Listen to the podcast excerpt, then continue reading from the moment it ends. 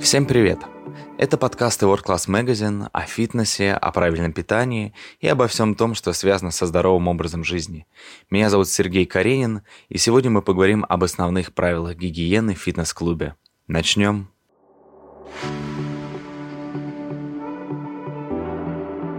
На поход в спортзал всегда нужно закладывать больше времени, чем требуется на саму тренировку, чтобы соблюсти важные правила гигиены.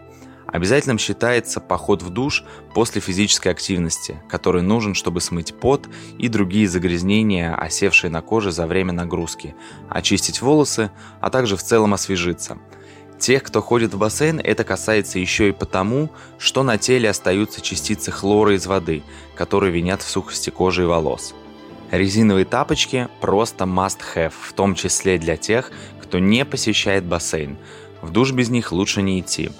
В них же лучше и переодеваться, чтобы не наступать на пол, по которому в раздевалке ходят в уличной обуви.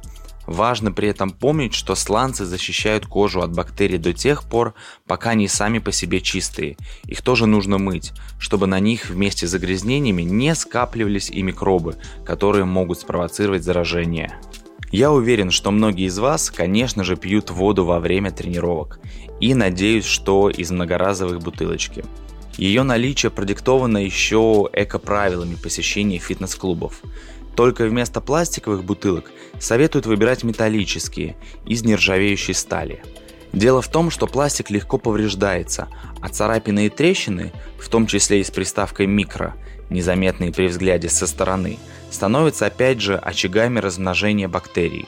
Учитывая, что большинство людей не моют, а всего лишь ополаскивают бутылки, этого практически не избежать. Фитнес-клубы стараются создать максимальное удобство для своих посетителей, обеспечивая их всем необходимым, чтобы не пришлось носить инвентарь с собой – утяжелители, гантели или коврик. Последние, правда, у многих все равно индивидуальные – и эта мера предосторожности не лишена смысла.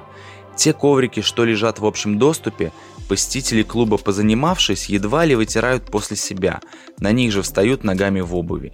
И если ходить в спортзал со своим вы не готовы, можно снизить риски, подкладывая полотенце под руки и голову. Кстати, о полотенцах. Конечно, они требуются не только в душевых. Ими советуют протирать рукоятки тренажеров – если вы не используете гели, дезинфекторы или, например, влажные салфетки. Другой способ позаботиться о чистоте рук – сразу же после занятия на тренажере тщательно вымыть их с мылом.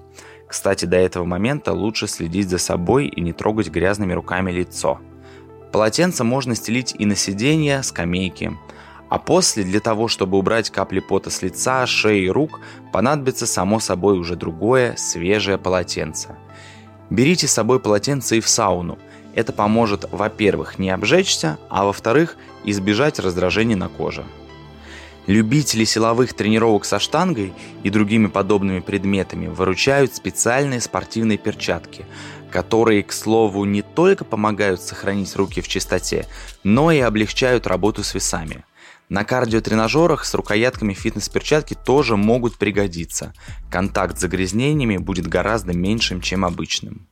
И последнее, но не менее важное, о чем хочется поговорить, это сумка и косметичка.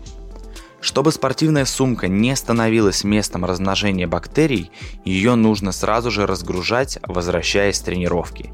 В первую очередь вытаскивать и отправлять в стирку следует влажную одежду. Обувь хранить в сумке, впрочем, тоже не следует. Пластиковые косметички периодически стоит мыть, чтобы и там не собирались микробы. Это были основные правила гигиены в фитнес-клубе, которые важно соблюдать. На этом все и до встречи.